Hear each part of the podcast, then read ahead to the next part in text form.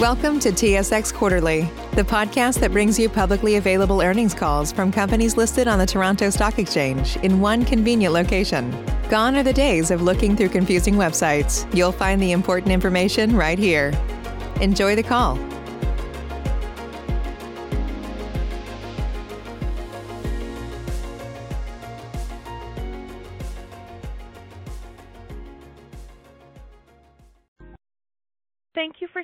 Standing by. This is the conference operator. Welcome to the Rogers Communications Inc. First Quarter 2021 Results Conference Call. As a reminder, all participants are in listen-only mode, and the conference is being recorded. Following the presentation, we'll conduct a question-and-answer session. To join the question queue, you may press star, then one on your telephone keypad. Should you need assistance during the conference call, you may signal an operator by pressing star and zero. I would now like to turn the conference over to Paul Carpino, Vice President of Investor Relations with Rogers Communications. Please go ahead. Thanks, Ariel. Good morning, everyone, and thank you for joining us. Today, I'm here with our President and Chief Executive Officer, Joe Natale, and our Chief Financial Officer, Tony Staffieri. Today's discussion will include estimates and other forward-looking information from which our actual results could differ. Please review the cautionary language in today's earnings report and in our 2020 annual report regarding the various factors, assumptions, and risks that could cause our actual results to differ. With that, let me turn it over to Joe to begin. Thank you, Paul, and good morning, everyone. This time last year, we were weeks into navigating what we had hoped would be a short-term disruption to our everyday lives. As a business, we'd only started to experience what would result in significant shifts in our economy and consumer behaviors. What transpired over the past year is beyond what any of us could ever have imagined. But as vaccines roll out across the country, we do see the light at the end of the tunnel. While we continue to navigate a third wave of the pandemic across the country, I'm incredibly proud of our team's ability to pivot and deliver solid results across our business. The changes we have made over the past year have allowed us to quickly adapt our operations and have positioned us well for the long term with new capabilities, including digital solutions for our customers. Today, I'll take you through the highlights of our first quarter, followed by an overview of our continuing ability to deliver for our customers while successfully managing costs. I'll then share some thoughts on how our business is well-positioned to deliver sequential improvements throughout this year before turning to Tony for more detailed commentary. Despite varying degrees of lockdowns and openings this past quarter, we continue to see improvements across our business. In wireless, we saw our strongest Q1 loading in postpaid net additions in three years, with 44,000 new subscribers. This was a solid result given Q1 is typically a quiet quarter. And although travel restrictions continue to impact roaming revenue in our wireless business, total service revenue was down by only 1%. And we expect soon to lap the overage amount associated with unlimited plans. We further maintained strong customer retention this quarter, achieving postpaid churn of 0.88%, an additional five basis point improvement year on year. Our teams continue to deliver disciplined cost management and focused execution, which enabled us to achieve adjusted EBITDA service margin up 310 basis points from the same period last year. Consumer sales on digital and non-retail platforms remained strong this quarter. We continue to meet the evolving needs of our customers, accelerating our digital-first plan and self-serve capabilities to make it easier to connect.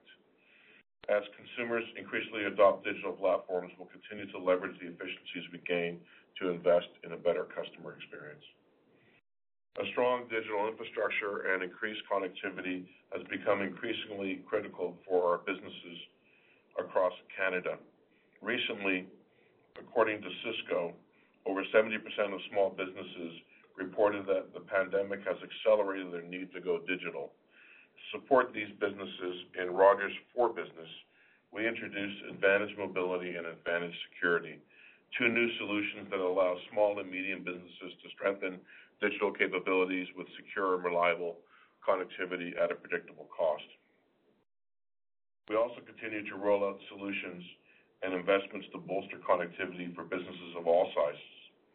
We were the first national carrier to introduce a managed solution for wireless private networks, enabling large businesses to securely connect devices to their network, prioritize network traffic, control sensitive data, and run business applications.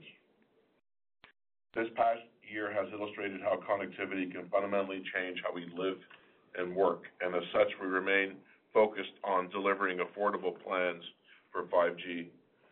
Today, we have reached 2.6 million subscribers on our Rogers Infinite unlimited data plans, a notable increase of about 60% from last year, which highlights our clear leadership position in unlimited plans.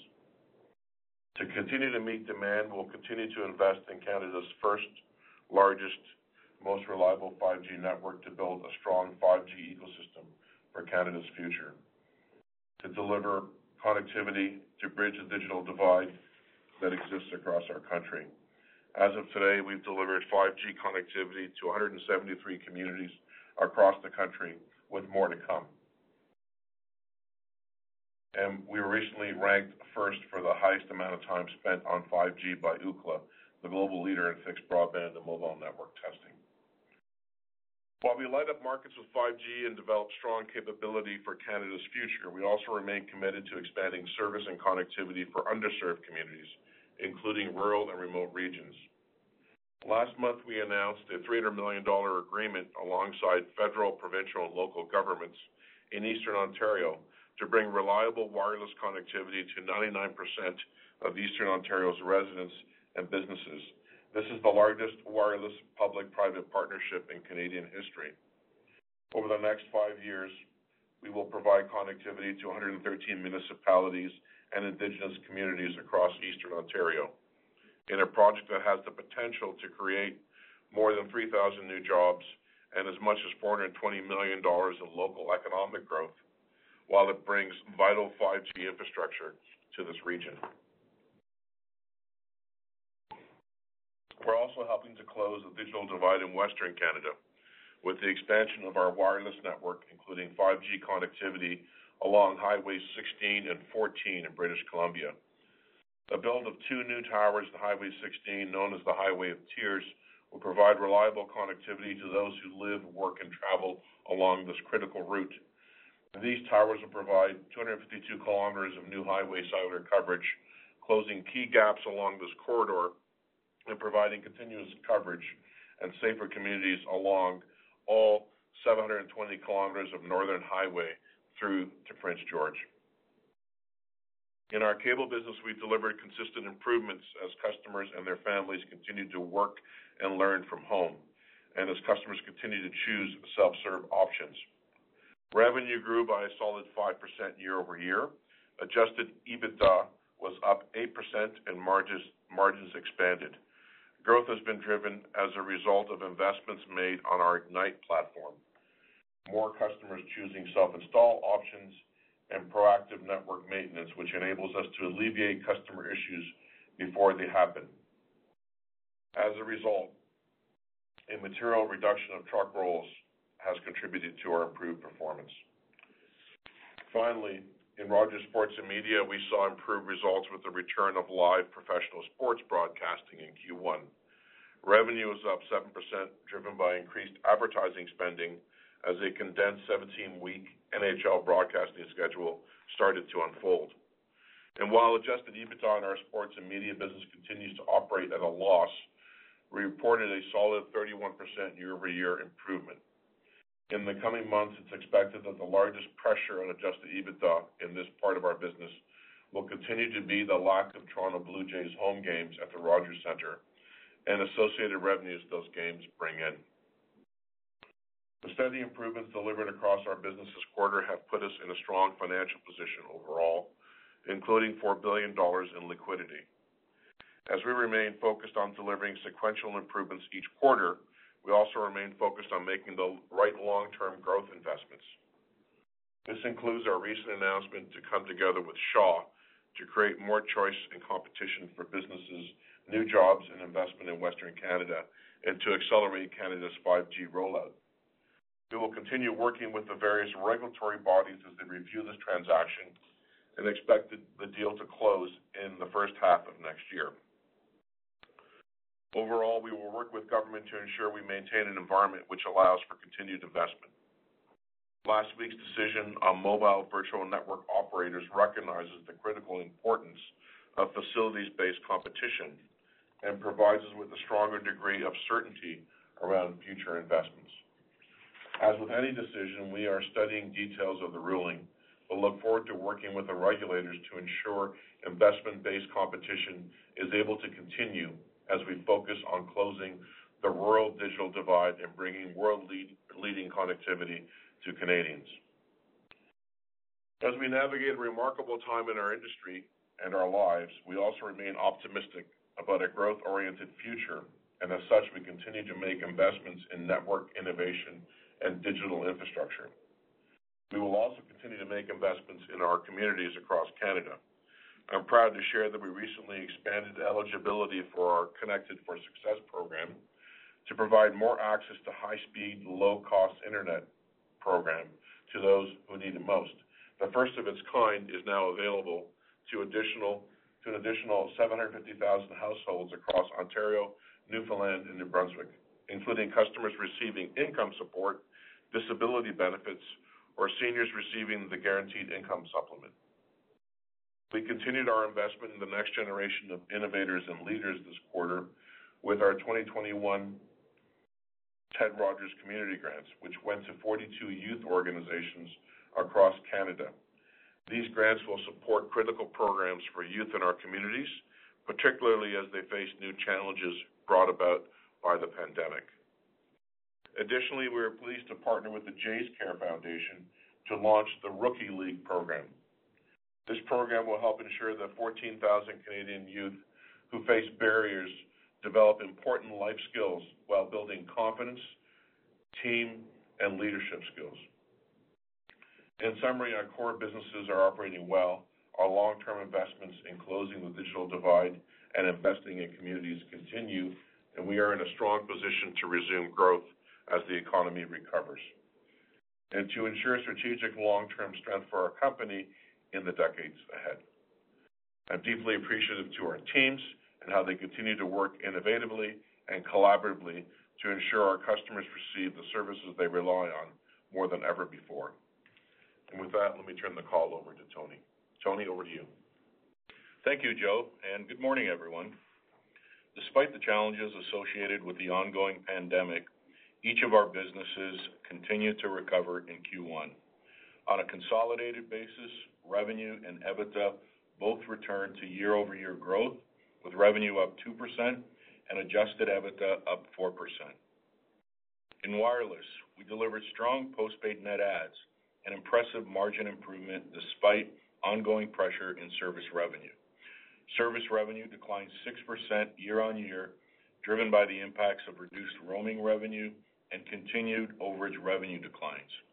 With air travel continuing to be very limited, roaming revenue declined 66 million dollars or 64% from one year ago.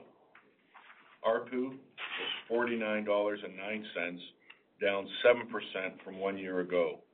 Overage revenue declined 24 million or 45% year-on-year, associated with the impacts from our transition to Rogers Infinite unlimited plans.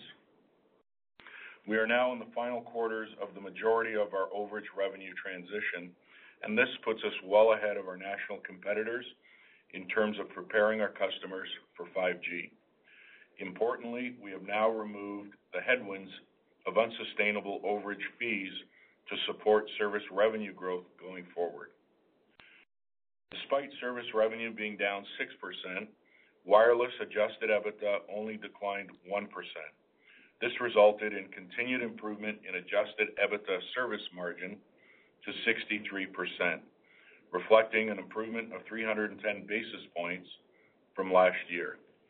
Our efficiency initiatives are gaining traction, which should further underpin strong revenue flow-through and profitability growth rates as revenue recovers. Our cable business continues to deliver strong results. Revenue increased 5%, driven by an increase in ARPA, more customers transitioning to our Ignite Internet and TV offerings, and the result of disciplined promotional activity. Homes passed and customer relationships each grew year-over-year and sequentially. Despite operating in a full pandemic environment this quarter versus Q1 last year, we still achieved increases with internet net additions of 14,000 and Ignite TV net additions of 58,000. ARPA also grew on a year-over-year basis. This revenue growth driver, in addition to continued improvement in cost efficiencies, resulted in adjusted EBITDA increasing 8% year-over-year. This gave rise to a margin of 47.7% this quarter, up 110 basis points from last year. We continue to see improvements in capital spending efficiency, with self-install remaining at about 90% of all installations, as well as ongoing improvements in hardware costs. Cable capital intensity was 21%, down from 26% in Q1 last year. And as a result, cash margins for cable were at 27% this quarter. Moving to our media business, this segment continues to be materially affected by the pandemic as well. While results remain volatile and well off the levels when compared to the pre-pandemic period, we continue to improve versus pandemic lows seen last year.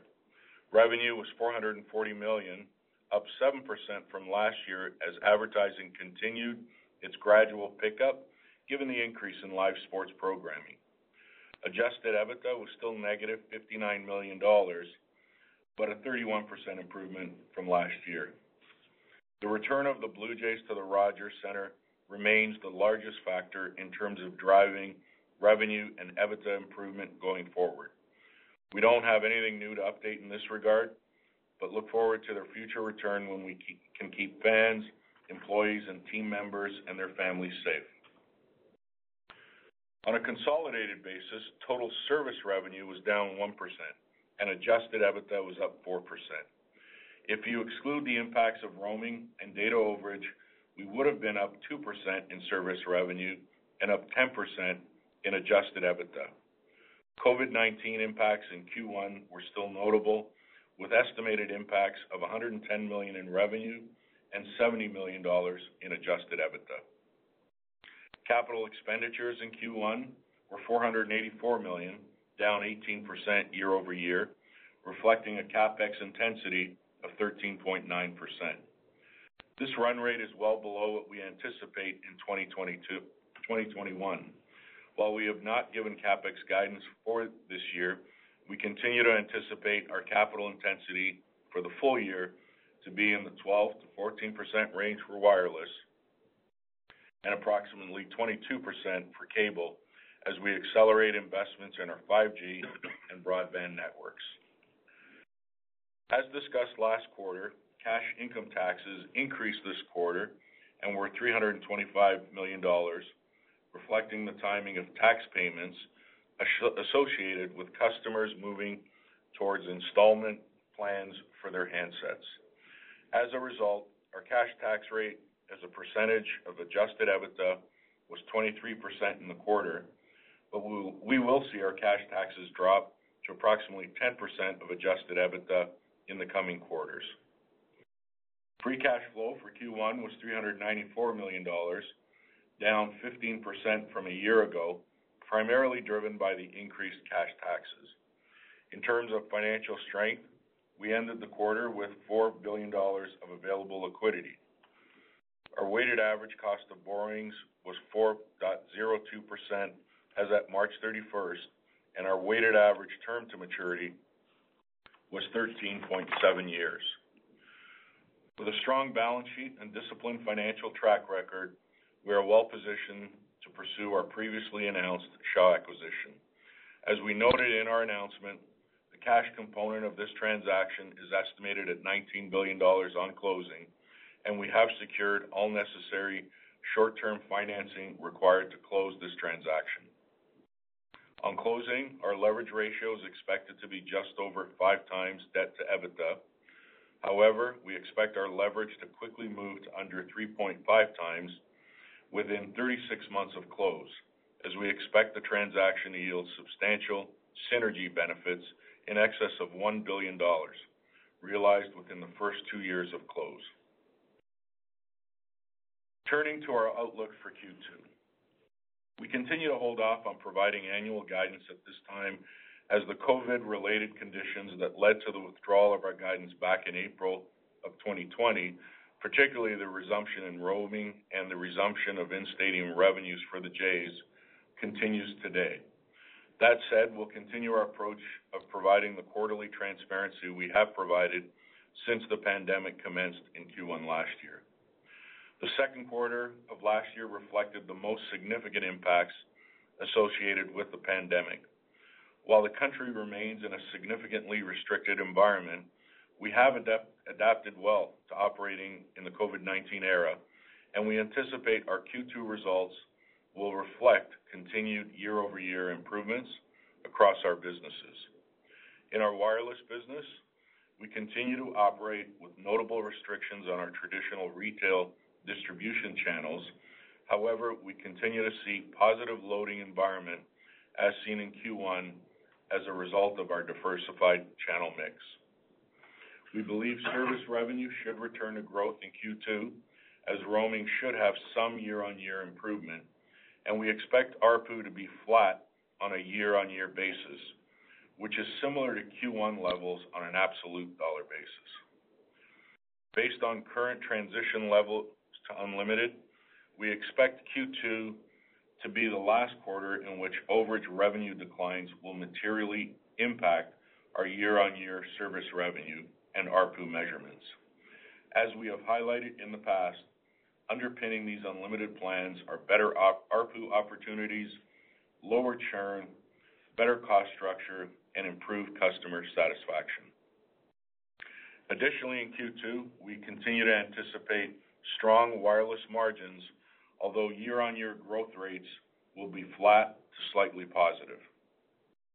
In our cable business, we expect strong results to continue in Q2, with year-over-year growth in revenue, adjusted EBITDA, and adjusted EBITDA margins as we benefit from efficiency gains and higher revenue.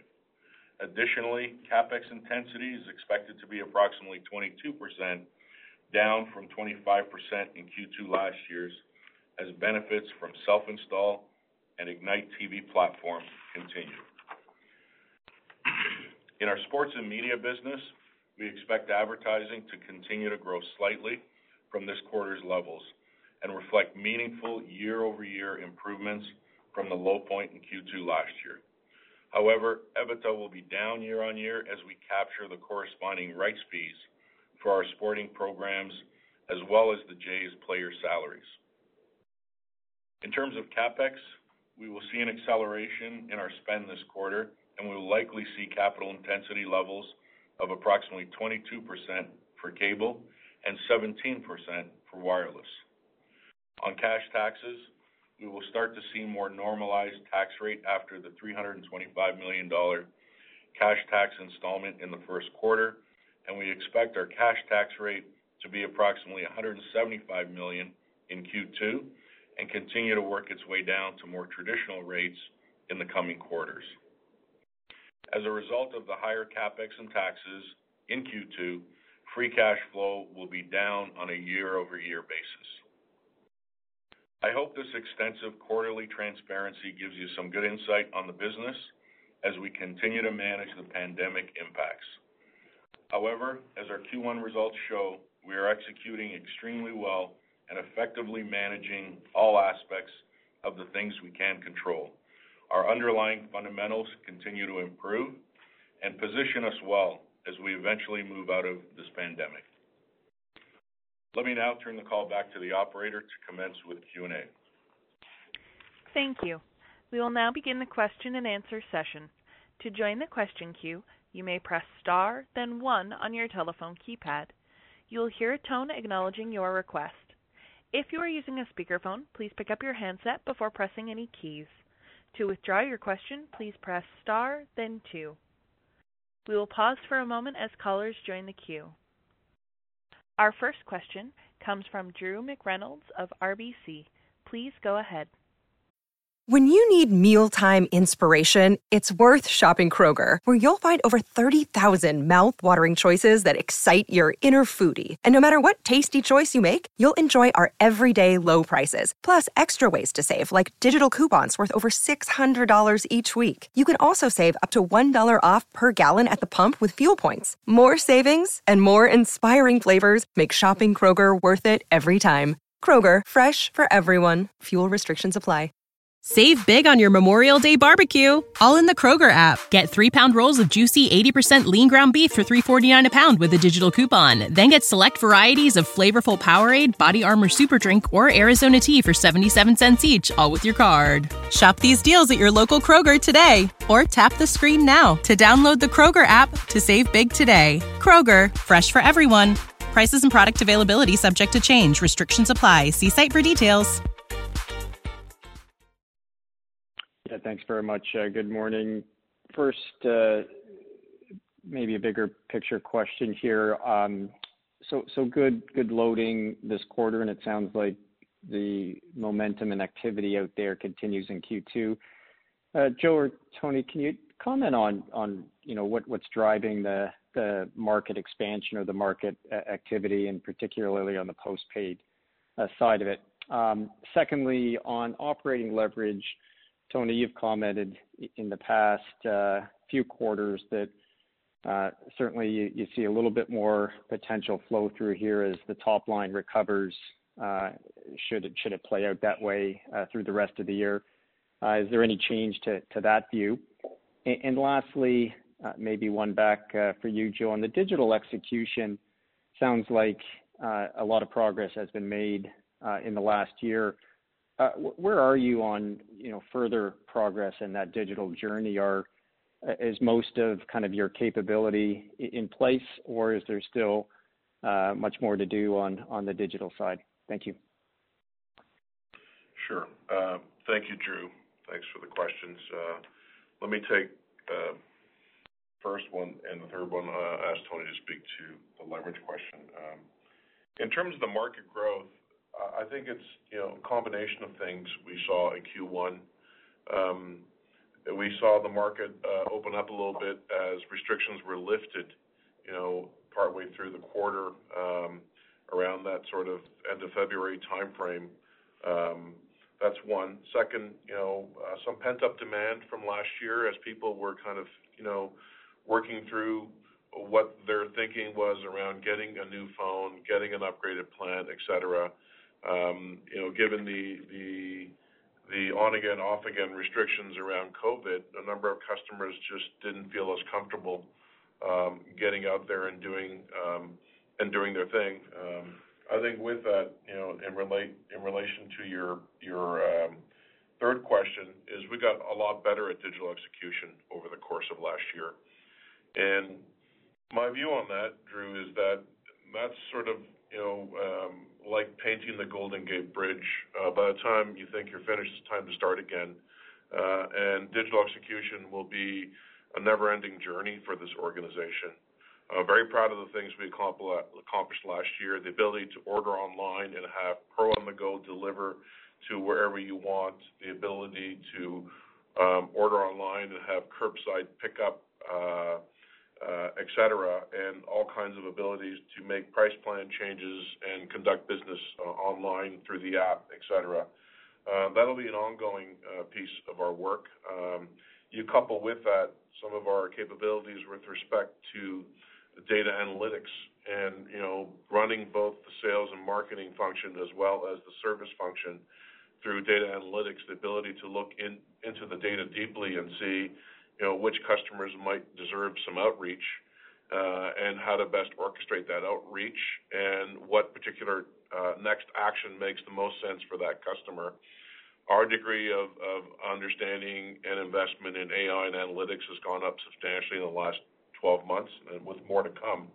It's also happening on the service front. We've got a lot more ability to look deep into um, you know, uh, customer devices and the network and understand you know, for example, in someone's home, whether the Wi-Fi pods are working well, whether there's an issue with respect to a particular device in the home, and therefore proactively look at you know, uh, driving a better experience uh, in our cable business as an example. So those things will continue. We've got a great team uh, on that front. We've invested heavily over the last number of years with the right tools and platforms, and we've become a destination for strong talent in, that area. And it's something that, you know, years ago, digital was adjunct to the business. I would say that today, digital is becoming core, in fact, is core to the business and is a fundamental platform in how we operate, both in terms of marketing and sales, but also in terms of customer support and service. I hope that helps. Drew, on your question of operating leverage, um, really is reflective, you know, as we look forward, reflective of what we have done on our fixed cost structure, um, and margin expansion and how we see that playing out. You know, traditionally, we think about uh, flow-through, uh, to use the term you uh, mentioned, of being at 50%-55%, sometimes 60% in the wireless space. Um, our expectation in the near term is that flow-through rate should be slightly higher than that, owing to the work we have done on um, our fixed costs um, in the short term, as I mentioned in my um, scripted comments, you may not see the margin expansion uh, that you saw over the last three to four quarters, as our expectation is as things open up, there are some upfront costs related, for example, to our store distribution channels. Some of those heightened expenditures we've taken into account, uh, ad uh, expenditures, et cetera. Uh, and so while we continue to see good solid margins, um, the magnitude of year-on-year expansion in the near term um, will be less than you've seen looking backwards. But notwithstanding that, um, you'll see very good flow-through going forward.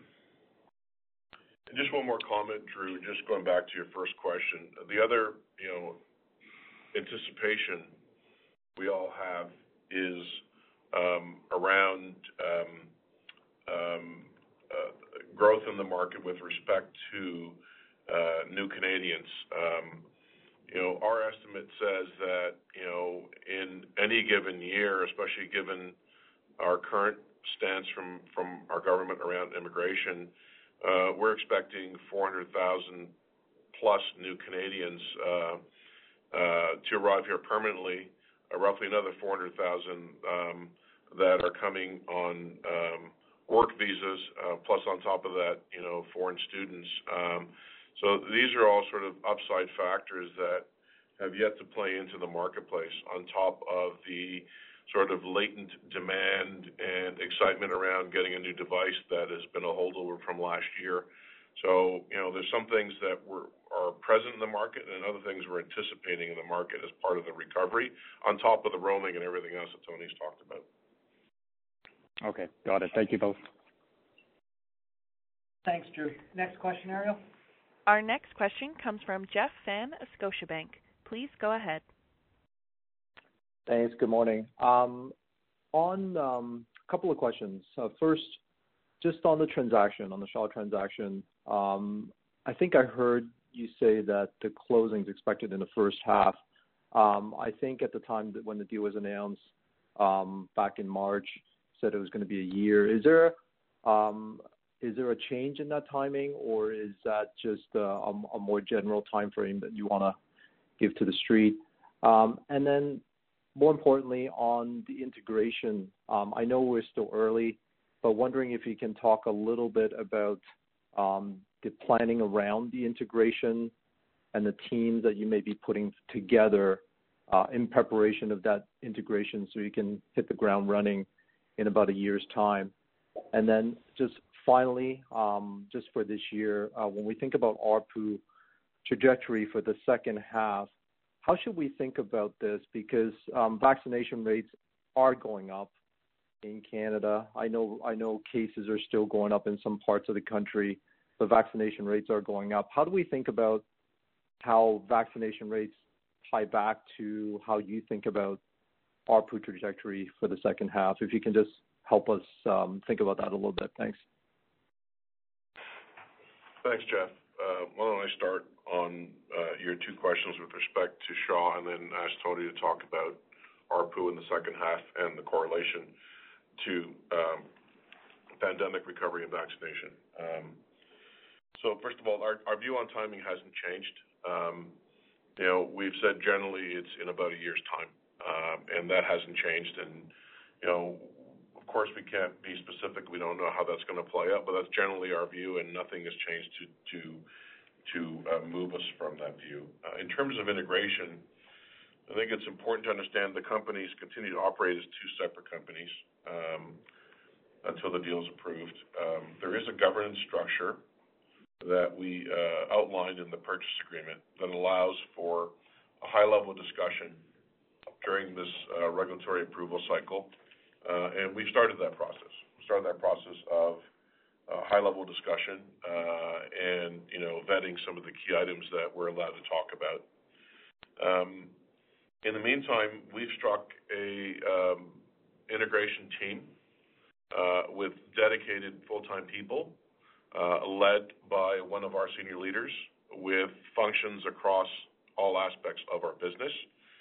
And uh there's a work plan that involves a number of very specific work streams on all the different topics you might imagine. Um and our goal is to have a fully detailed integration plan in the next six to nine months. An integration plan that allows us to hit the ground running the minute we get approval, Uh, that looks at you know, um, um, exactly how we will drive uh, the synergies, exactly the operating structure, uh, exactly what we plan to do with different parts of the organization, et cetera, to the extent that we can unravel that during this period of operating as two separate companies. But we feel we have the right structure. It'll be led by our team Um, directly, and uh, we're going to be working through it uh, over the course of the next uh, many months. As we have something more specific to say around it, um, of course, we'll provide commentary to the investment community. Um but right now, really is an exercise in taking the synergies that we have talked about that were part of the deal in the beginning and fleshing them out and making sure that we've got every one of them bagged and tagged and part of an execution plan with accountabilities. Um, there are a number of people in our organization that have spent a lot of time uh, inside mergers and integrations. Uh, I've got a long history in that area. Our CFO, Tony Staffieri, has a long history in that area. A number of our executives do as well. So we feel we've got the um, experience and the battle scars, frankly, from driving these sorts of efforts. Um, I would reinforce, as I said last time on the call, that you know, job one is the core business. And part of the reason of having a dedicated team on this is that the dedicated team will spend all their energy on the integration with the right leadership support from um, a number of our executives, while you know, the 99.9% of the company focuses on um, our goals, our financial plans, and coming out of COVID with the momentum that you saw in Q1, uh, et cetera. So that's sort of where we're at with respect to the integration. Um and maybe Tony talk about um, ARPU and our views on it. Jeff, uh, to answer your question in terms of how we see the vaccination rollout impacting ARPU, ultimately, we equate vaccination with increasing um, the safety and comfort of individuals, both on the consumer side and the business side, uh, to move outside of the home. And we equate outside of the home to increased usage. Um, we do know that as soon as we come out of lockdowns, um, and we particularly saw it last summer, there's a huge spike in usage um, on uh, our traffic. And so um ultimately, that is the driver of ARPU. As um, individuals use more, uh, they then uh, see the more obvious need for something like an unlimited plan um, or moving up in tiers. And so we see the catalyst um, to be very strong and the correlation to be strong in terms of usage, and therefore, uh, customers moving up in plans. Um but secondarily, Um, it means opening up of our retail distributions, and that continues to be a very strong channel to um, have uh, strong upgrades uh, and upsell uh, in terms of tiers, given you know, the one-on-one human experience and advice um, that our agents can provide. So uh, you know, that's really at the core of it, is uh is driving that usage um and the need for higher tiers. Okay. Thank you both. Thanks, Jeff. Next question, Ariel. Our next question comes from Aravinda Galappatthige of Canaccord Genuity. Please go ahead. Good morning. Thanks for uh, taking my questions. Um, a couple from me. Um, obviously, on the cable side, very strong results, uh, 5% revenue growth, 8% EBITDA. Um, there appears to be uh, sort of a trend in the industry where you know we're seeing the cycle of upgrades, obviously largely due to the work-from-home conditions. Can you just talk to that cycle and the trend that you've seen at Rogers, and how you see that sustainability as we sort of think about sort of a post-pandemic or post-lockdown period, how that will play out? Will that cycle kind of sustain itself a little bit and spill over? Um and then secondly, with respect to CapEx, um, you know, we've seen the telco counterparts have announced some um, increases and expansions that take their CapEx up. I was wondering, I know you've given um, fairly clear guidance on 2021. On the cable side, are you fairly comfortable with sort of the current trajectory and the current levels? Um and then lastly, if I may, any sort of learnings from uh, sort of the outage uh, from a couple of days ago uh, that you care to share? Thank you. Thanks, Aravinda. Um, Tony, why don't you take the? Yeah, sure. Please. Sure. Yeah, Aravinda, I think if I understood your first question, what we did see during the pandemic is very um, obvious uh, but clear uh, demand for bandwidth. Um and in particular, very high bandwidth as you had multiple members of the family either working from home or doing schoolwork from home, et cetera. And so we clearly saw that in our tiering. Um, if you to look at the proportion of customers that now sit above 100 megs, um, it is uh, clearly the vast majority uh, in our customer base. And how we see this playing out post-pandemic, um, two things. One, if you were to look at most of what's out there in terms of media and leading thought on uh, workplace environment going forward, most seems to coalesce around a probable mix. And so to the extent that there is still some work from home, uh, we think at those times when uh, individuals are working from home, they're going to demand uh, the best connectivity possible still. Um, two, um, strong bandwidth, strong reliability is something that um you know, when you need it, even though it may be more infrequent, um, Uh, you're not willing to sacrifice and move down to something less. So we see the risk of migrations down as being uh, a small risk, um, and we continue to see the opportunity for upsell to be uh, more on the stronger side. So uh we're fairly confident about um, the demand for our product, um, particularly with respect to the higher speeds going forward. As you know, we have ubiquitously 1 gig available across our entire footprint, um, and that's soon to be 1.5 gigs. Um and so from a product standpoint, we're quite comfortable in terms of uh, the product advantage we have there. Uh, your second question relates to CapEx, um, and whether or not um, I think you're asking you know, how we see it for this year and in particular into next year, and whether we're comfortable with CapEx levels on the cable side. Uh and I think a few things we'd say there. One is, we continue to charge forward and have been over the last several years on network in both wireless and cable. I think you see it on the wireless side in terms of the 5G leadership we have. Um and so I don't think there shouldn't be any doubt in anyone's mind about our ability to continue to lead Uh, on that front and have the right CapEx investment dollars there. We've always said we'd be in the 12%-14% range on wireless capital intensity. Uh, and that's still the thinking. In some quarters, you uh, just as I said in Q2, you may see it spike up um, as we make hay on some of our projects, and you'll see in Q2 it's 17%. Um so we'll continue to do the right thing in wireless, and you'll see the results of that. Um and then on the cable side, I think it's important to highlight that in cable, while the 21%-22% capital intensity is way down from where we have been, that has not at all been at the expense of network investment. Uh, quite the contrary, we've ramped up the proportion of spend and the absolute dollar spend that goes into cable network. Uh, what you are seeing are efficiency gains and prioritization of things in cable uh, that have come down. Um, a great example of efficiency gains would be on the CPE side, where with our Ignite platform, uh, CPE costs continue to come down nicely, um, and you see that.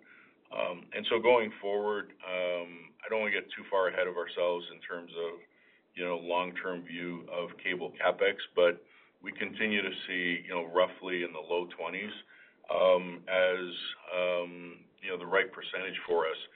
Keep in mind, um, I think it's important to keep in mind the advantage we sit with uh, today.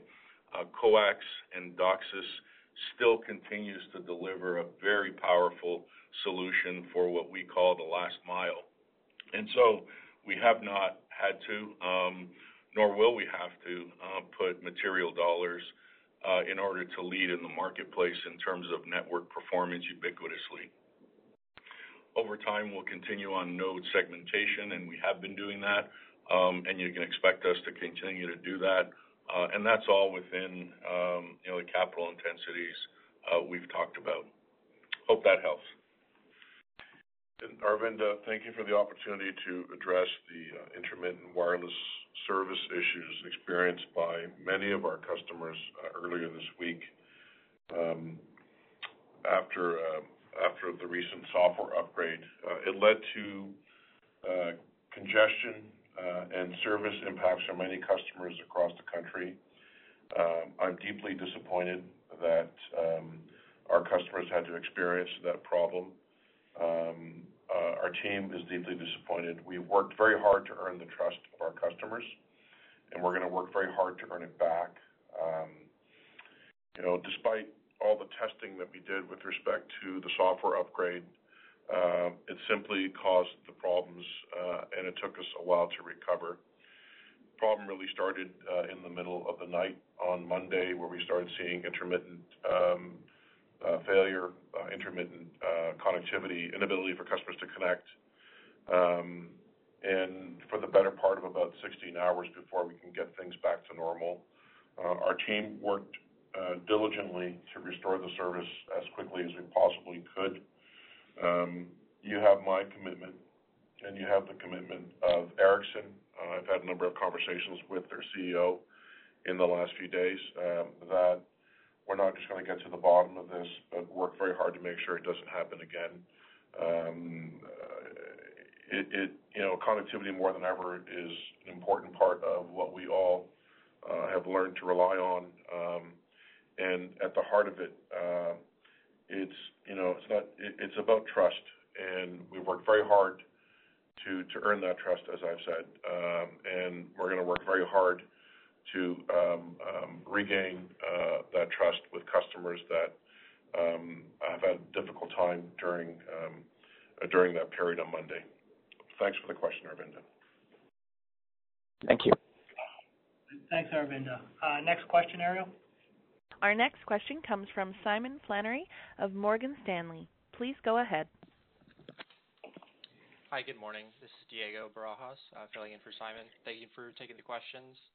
Uh, similar to the cable upgrade question, can you unpack some of the drivers behind uh, 5% revenue growth and 4% growth in ARPA, maybe the balance of pricing increases versus upgrades this quarter? Um, and then on the MVNO decision, just curious to get your initial thoughts on the decision and also your view on the inclusion of the lower cost plans. Thank you. Diego, thanks for the question. I'll take the uh, first one, and then Joe will respond to the MVNO um, part of your question. Uh, in terms of the ARPA and what's contributed to um, the growth, or more generally, I think your question was the 5% revenue growth. Four points of that was really the ARPA growth, um, and the other point is increase in subscribers. Uh, over the course of the last year. With respect to increase in subscribers, you know, as the pandemic eases up, um, we fully expect uh, volumes to improve as well, um, and the ability to upgrade our customers to the Ignite platform. You know, the pace at which we do that will improve, and that comes with accretive ARPA for us. We're quite optimistic in terms of both the volume side, uh, as well as that contributing to ARPA growth, um, uh, as I said, as the pandemic uh, eases up. In terms of the 4% ARPA growth, it's made up of two primary things, and you've touched on them. You know, last year we did introduce a price increase, um, and that is certainly helping the year-on-year comparisons. Uh but importantly, we've gotten a lot better at managing promotional discounting, um, and um, driving that discipline within our channels, um, so that uh, customers uh, are more comfortable uh, in terms of paying for the value that they're getting, and the reasons for it. And so that seems to be working nicely.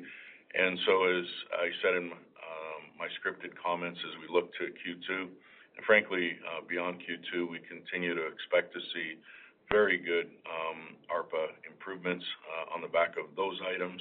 Um, uh, but also up-tiering, as I mentioned, as customers move to the Ignite platform. And Diego, in terms of the wireless review outcome or decision that came last week, um, first of all, I believe the MVNO decision provides certainty for our industry, and we can proceed with investments knowing that the government is supportive of facilities-based competition and a facilities-based approach to our market. Um, we've been waiting for that decision uh, for a while, and the degree of certainty is very, very helpful, uh, and underscores that investment matters. It underscores that uh, we are looking to build a capability in Canada that allows investment to reach far into rural Canada, that allows investment to continue to um, allow leadership on a global basis. Um, you know, Canadian wireless networks across uh, the board have been the top performing in the world for the last many, many years. We've ranked number one and number two historically. I think this decision underscores the fact that investment matters and the facilities-based approach to the regulation uh, environment matters. Uh, we're gonna keep reviewing um, to understand some of the nuances in the ruling, and we look forward to uh, a very healthy dialogue with the CRTC on that front, as we kind of, unpack some of the very specific decisions and comments that are in there. And as I've said before, we're committed to working with regulators. Our goal is the same, fair, free enterprise investment-based competition, an industry that continues to evolve and lead globally and continues to uh, create affordability options for all Canadians. And on the comment of your rate plans, um, we're committed to the affordability options, and we'll look at those rate plans and see how to best um, articulate them in our channels and in our marketing, uh, as we go forward and work closely with the CRTC uh, on those items. Thanks, Diego. Uh, next question, Ariel. Our next question comes from Jérome Dubreuil of Desjardins. Please go ahead. Yeah, thank you. Um, good morning. Congratulations on the results. Uh, maybe if you can comment uh, a bit more on the MVNO decision. First, how confident are you that the mechanism set for pricing could work and have a fair pricing going forward? Uh, and also, does that provide a read-through on the decision for for wholesale internet? And then, um, a second question regarding media revenue. Um, obviously, you mentioned the stadium attendance restrictions, but uh, stronger than expected results this quarter on that front. Can you maybe explain the higher sports-related revenue since we we also uh, had the NHL in Q1 last year? Sure. I'll take the uh, MVNO comment uh, a question, um, Jérome, and maybe uh, Tony take the media sports question as a whole.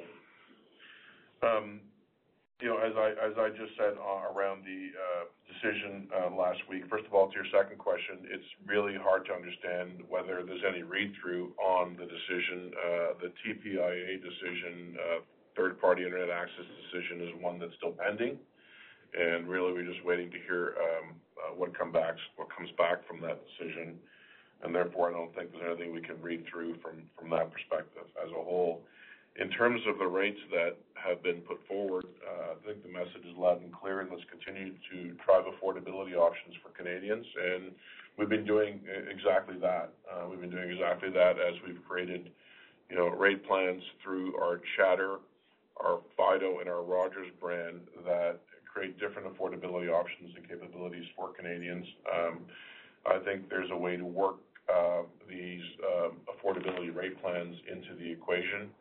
Uh, what you've seen from us on the wireline side and the cable side is indicative of that. I said in my remarks that you know, we were one of the first uh, to launch the Connected for Success program back in 2012 that um, um, provides affordable uh, internet for Canadians that are in um, uh, subsidized uh, rent-to-income sort of geared homes, disability services, or on guaranteed income supplement. We just amped that up to reach about 750,000 Canadians through that program, and their uh, internet rate plans uh, start at about 10 dollars. Um, That's something we intend on driving uh, forward across the West as we um, include Shaw in that footprint post the approval process.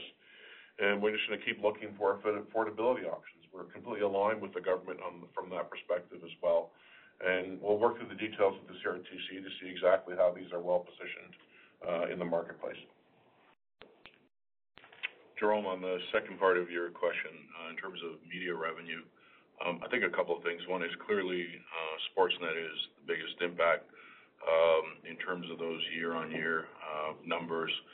Um so what you saw in the first quarter um, were generally more NHL games than you would have had last year. And so while we had a season last year, the concentrated schedule provided for more games. Um, importantly, it's interesting that the viewership uh, on the games this year and the format, uh, the Canada on Canada uh, format, seems to have elicited a much higher viewership, which we're pleased to see. And so both of those have you know, factored into um, with revenue numbers we're quite pleased with um, overall. Um so that's really the driving factor on that. Thank you. That's helpful. Thanks, Jerome. And Ariel, we have time for uh, one more question. Certainly. Our final question comes from Sebastiano Petti of JPMorgan. Please go ahead. Uh, thank you. Great. Uh, thanks for taking the question. Just had a quick follow-up on, Tony, your comment. If you could just provide perhaps a little bit more color on your comment about continuing to anticipate strong wireless margins, although year-on-year growth rates will be flat to slightly positive. Uh, is that on a, you know, you're thinking about relative to the first quarter, or are we thinking about relative to 2Q 2020? If you just maybe give a little a little bit of color there would be great. Sure. Um, the comments uh, with respect to margins is twofold. One, what you have seen is um, very good in terms of what I would describe absolute margins in wireless um, over the last uh, several quarters. Uh, and it's been on a very good trajectory uh, in terms of improvements. Um, and you see that uh, year-on-year as well. Um, and so I am sort of, um, you know, when you look at the 310 basis point improvement year-on-year in Q1, just want to be careful that we don't get too far ahead of ourselves and continue to expect to see that type of margin expansion as we start to lap some of the cost initiatives frankly started in Q2 of last year, um, in part out of necessity. And so you know, the amount of um, expansion, um, particularly in the next few quarters, uh, will just be more muted. A, because we're lapping, and as I said, there are some costs as things open up that we uh, tend to incur in terms of, uh, as I said, store costs, training, um, and just general things as we ramp up that are more one-time in nature. Um, so Continued um, good margins, uh, but the year-on-year pacing uh, will just slow down a bit over the next few quarters in wireless. Okay, that makes sense. And then A quick follow-up. Uh, I think in the past, Tony, as well, you've talked about, you know, getting to that 30% kind of cash margin in cable. You've provided some color on where you expect CapEx to kind of come in. Obviously, you unpacked the drivers of EBITDA margin expansion as well. As we're thinking about, you know, that 30% kind of cash margin, is that something we should be expecting or, you know, moving closer towards as we get into 2022 and beyond? Any changes to perhaps your previous uh, expectations around that? Thank you. In terms of our cable uh, cash margins, we continue to target 30% or better as what we describe our interim uh, threshold or target. You would have seen in Q3, Q4, cash margins being in the 29% range. Because of the seasonality, you saw it come down a little bit in Q1. Um, but For the current year in 2021, uh, we continue to see, you know, I would say, um, um, cash margins in the 28%-30% range uh, Uh, for this year. So It isn't something we're pushing out to next year. Um, we'll have some ebbs and flows, and again, just some of the pandemic-related expenses, um, you know, may impact that on the margin. Um, but That 30% beacon is still what we're uh, focused on and headed towards uh, this year. Thanks again. Great. Thanks, Sebastiano, and thanks everyone for listening in. Our uh, AGM is being held today at uh, 11 A.M., and if you'd like to access uh, uh, our remarks, Joe's remarks, you can get there through our investor relations site. Thanks again, and if you have any follow-ups, please reach out to investor relations. This concludes today's conference call. You may disconnect your lines. Thank you for participating, and have a pleasant day.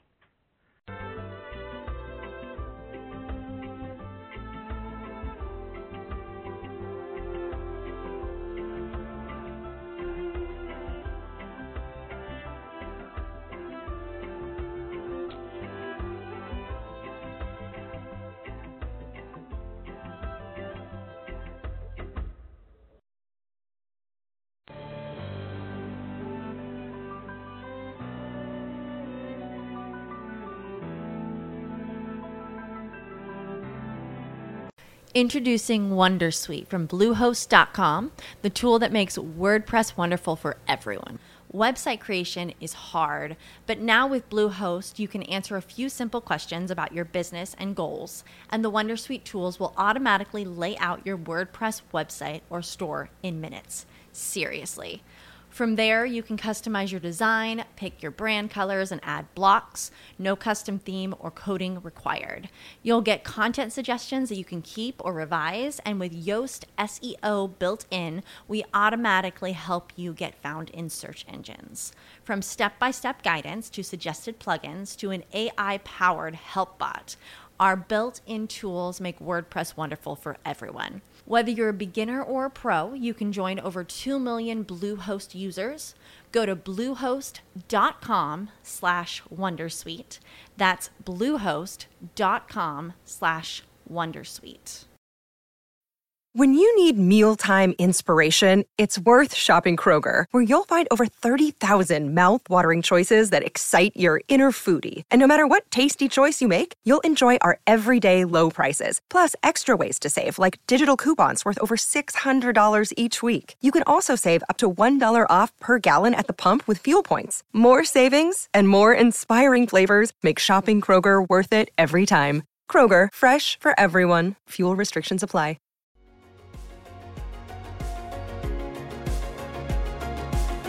Thank you for listening to TSX Quarterly. If you enjoyed the cast, remember to leave a good rating. And remember, for any additional inquiries, please consult the company's investor relations section on their website.